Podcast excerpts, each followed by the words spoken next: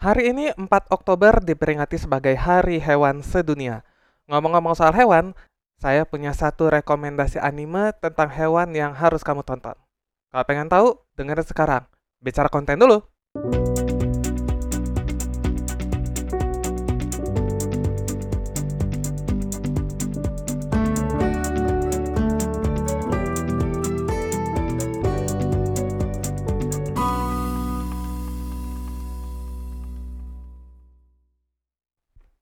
Salam jumpa penikmat layar kaca. Kembali kita bicara konten dulu untuk hari ini. Oke, ini rekamnya buru-buru banget, langsung cepet karena baru ingat ada hari khusus Hari Hewan Sedunia di tanggal 4 Oktober ini. Jadi ini rekam, potong dikit, langsung naik. Jadi mohon maaf kalau kedengarannya agak berantakan. Jadi di tahun 2017 saya melihat di Facebook itu ada teman saya yang memang menggilai anime itu merekomendasikan suatu judul anime yang yang bisa dibilang sangat unik.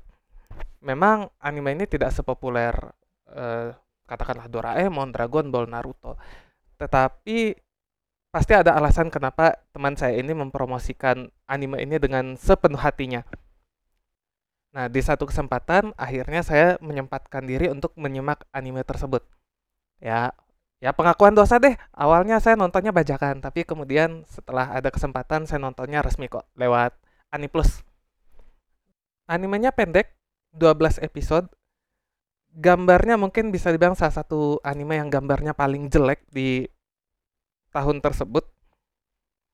Tetapi secara cerita ini luar biasa sih Memang alurnya tidak berjalan secepat anime-anime lain yang populer, tetapi ketika sudah berada di episode tertentu, yang suka dengan ceritanya itu bakal terkunci sampai akhir episode, bahkan sampai sekarang. Kalau mau tahu anime apa yang dimaksud, saya kasih sinopsisnya dulu. Jadi, uh, anime ini menceritakan suatu kehidupan uh, eh, post apokaliptik bisa dibilang di mana di suatu tempat yang namanya itu Taman Japari ya kalau berarti di sini seperti taman safari lah. Itu seluruh hewan yang ada di sana itu memiliki bentuk tubuh seperti manusia tetapi sikapnya tetap seperti hewan. Suatu kali ada sesosok makhluk yang dia belum tahu identitasnya sebagai apa, kemudian dia mencari jati dirinya bersama hewan-hewan yang ada di sekitarnya. Anime tersebut judulnya adalah Kemono Friends. Awalnya Kemono Friends itu diproduksi sebagai sebuah game di tahun 2015 kalau saya tidak salah. Tetapi gamenya ya bisa dibilang masih bisa hidup aja udah syukur pada masanya. Tetapi karena semakin ke sini performanya semakin mengecewakan, akhirnya gamenya ditutup. Animenya sendiri muncul di tahun 2017 awal, dan munculnya itu setelah gamenya ditutup. Animenya disutradarai oleh Tatsuki, dikreasikan oleh Mineo Shizaki, nah digarapnya oleh studio yang namanya studio Yaoyorozu. Yang menariknya sih, studio ini dikasih budget semepet-mepetnya, setipis-tipisnya, dan itu berakibat pada hasilnya yang memang gambarnya nggak semulus anime-anime yang sudah ada terus juga pengisi suaranya juga hampir semuanya nama-nama baru ataupun nama-nama asing. Hanya satu nama yang sangat populer dan mungkin budgetnya habis buat si Seiyu yang ini. Saya juga kurang tahu pasti. Dan mereka membuat animenya itu selama lebih kurang 500 hari dengan jumlah tenaga kerja yang sangat sedikit. Oleh si sutradara anime yaitu Tatsuki dia menginginkan Kemono Friends itu sebagai anime untuk anak-anak. Nah, yang menjadi masalah adalah karena Kemono Friends itu masih nama yang asing dan stasiun TV di sana juga tidak berani bertaruh untuk nama yang asing ditaruh di slot acara anak-anak sehingga Kemono Friends ya nasibnya seperti anime-anime produk sampingan yang tayangnya itu tengah malam atau pagi-pagi buta. Tapi tidak ada yang menduga ketika itu Kemono Friends ternyata diterima dengan sangat baik bahkan di daerah-daerah di mana Kemono Friends belum tayang masih dalam bentuk merchandise tapi udah laku keras. Nah, akhirnya beberapa bulan kemudian si stasiun TV-nya yaitu TV Tokyo akhirnya membawa Kemono Friends ke slot tayangan pagi. Oke oke. Udah cukup banyak saya bicara tentang Kemono Friends-nya. Saya belum bahas sampai kontroversinya tapi ya. Sekarang kita fokus ke yang paling utamanya dari uh, monolog kali ini. Kenapa saya merekomendasikan Kemono Friends? Yang pertama, plotnya. Mungkin bagi yang menyaksikan Kemono Friends ini dari gambarnya pasti akan balik badan. Karena seperti yang saya bilang tadi, gambarnya jelek. Kasar, animasinya nggak bagus. Bahkan intronya aja tuh di 6 episode pertama, di bagian intronya, itu ban busnya itu nggak gerak. Padahal adegannya busnya itu harus bergerak maju. Nah, kalau kita bisa memaklumi grafisnya dan fokus kepada plotnya, ini adalah plot yang menurut saya keren, mengagumkan. Bagaimana proses pencarian identitas pribadi dari satu tempat ke tempat yang lain, di mana dalam perjalanan itu dia juga harus melalui masalah yang dialami oleh temannya dan harus memecahkan masalah tersebut. Pencarian identitas yang dikemas semenarik ini yang membuat Kemono Friends itu menarik buat diikuti. Baik itu musim pertama maupun musim kedua. Itu yang pertama, plotnya. Yang kedua, penggambaran karakternya. Seperti yang saya bilang sebelumnya, Ke mana Friends ini hampir semua karakternya adalah hewan yang berwujud manusia. Jauh lebih mudah untuk menggambar manusia dengan bentuk hewan daripada menggambar hewan dengan bentuk manusia.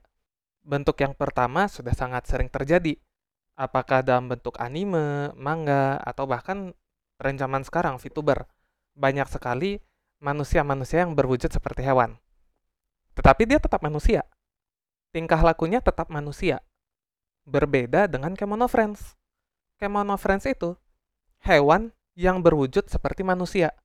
Yang membuat sulit adalah bagaimana dia menggambar bentuk tersebut tanpa menghilangkan identitas hewannya. Misal di bagian pakaiannya yang harus menggambarkan bagaimana bentuk asli dari hewan tersebut. Apakah coraknya polos atau berbintik-bintik atau garis-garis itu harus tergambar dengan jelas. Yang kedua, bagaimana tingkah laku hewannya. Itu harus tergambar pada penokohannya.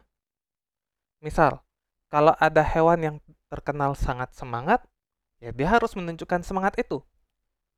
Kalau ada hewan yang terkenal ceria, ya dia harus menunjukkan keceriaan itu. Kalau hewannya pemalas, ya harus ditunjukkan malasnya.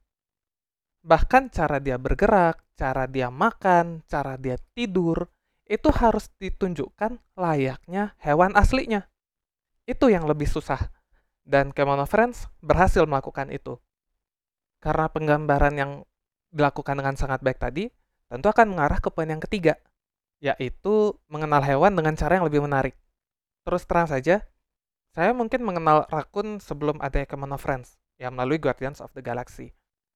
Tetapi penggambaran tentang rakun yang sesungguhnya baru saya dapatkan di Kemono Friends hewan yang gesit, semangat, punya rasa ingin tahu, dan selalu adaptif di mana pun berada. Dan lewat Common of Friends juga, saya melihat hewan-hewan yang menarik juga, seperti linsang alias otter. Lalu shubil, salah satu spesies burung tertua yang masih bisa ditemui. Belum lagi kalau bicara tentang serval, rubah fenek, lalu bermacam-macam pinguin, itu semuanya saya melihat penggambaran dengan sangat menarik yang sangat mudah dipahami melalui Kemono Friends. Tentunya selain dari penggambaran di alur ceritanya yang menarik, Kemono Friends ini juga menyelipkan lebih kurang setengah atau satu menit di setiap segmennya untuk mengenalkan tentang hewannya. Jadi, kita pun mendapatkan pelajaran tambahan mengenai hewan-hewan yang ada di seluruh dunia, terutama hewan-hewan yang muncul di Kemono Friends. Yang mana ini bagus, tidak hanya menghibur, animenya juga memberi edukasi, memberi pendidikan yang baik bagi siapa pun yang menontonnya untuk mengenal hewan-hewan yang ada di dunia. Bukan hanya hewan-hewan yang sifatnya domestik, tapi juga hewan-hewan yang perlu mendapatkan perhatian khusus karena jumlah populasinya semakin sedikit. Yang keempat, yang mana ini terjadi setelah anime tersebut adalah komunitasnya. Tentu sebuah konsekuensi dari produk hiburan yang ada di internet kita tidak bisa menghindari adanya produk-produk yang dalam tanda kutip hanya untuk yang cukup umur. Tetapi Kemono Friends ini karena alurnya juga yang memang dibuat untuk ramah anak, dibuat untuk keluarga, justru lebih banyak seperti fan art, touchin, ataupun juga parodi-parodi di internet yang ramah keluarga. Jadi ketika saya menikmati touchin, menikmati fan art, menikmati parodi, justru saya merasa lebih nyaman karena dikemas dengan menghibur, menarik, dan juga menenangkan hati. Ya tentu kalau kita didekatkan dengan hal-hal yang menenangkan hati, tentu perasaan kita akan lebih nyaman dan kita akan jadi lebih semangat. Kita akan lebih bahagia dalam menjalani hidup. Kalau setuju, boleh share podcast ini. Hai! Yang kelima, yang terakhir, yang juga terjadi setelah animenya, yaitu perenungannya.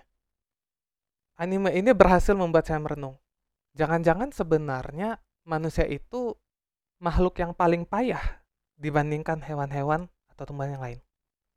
Karena berbeda dengan hewan-hewan yang memiliki kemampuan secara bawaan sejak dari dia lahir. Manusia itu harus belajar dari nol. Hal itu saya renungkan ketika menikmati episode-episode awal dari Kemano Friends. Jangan-jangan manusia itu diberikan derajat yang lebih karena memang ditugaskan untuk memelihara hewan-hewan di sekitarnya. Karena kalau diberi derajat yang sama, manusia ini akan menjadi makhluk yang paling tidak berguna, makhluk yang paling lemah, karena dia tidak punya kemampuan dasar yang dimiliki oleh hewan-hewan lainnya sejak lahir. Tidak bisa berenang, tidak bisa memanjat, tidak bisa menerkam. Segitu payahnya menjadi manusia. Kalau kita bandingkan dengan hewan-hewan.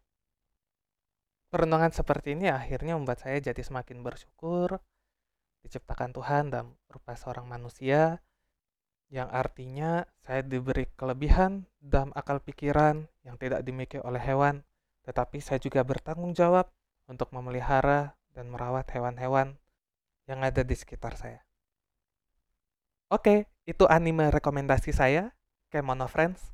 Kalau ada rekomendasi yang lain, saya akan tuliskan di kolom komentar.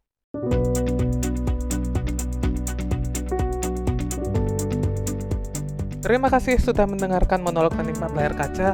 Dengarkan selalu di Spotify, Noise, Apple Podcast, Pogo FM. Sampai jumpa.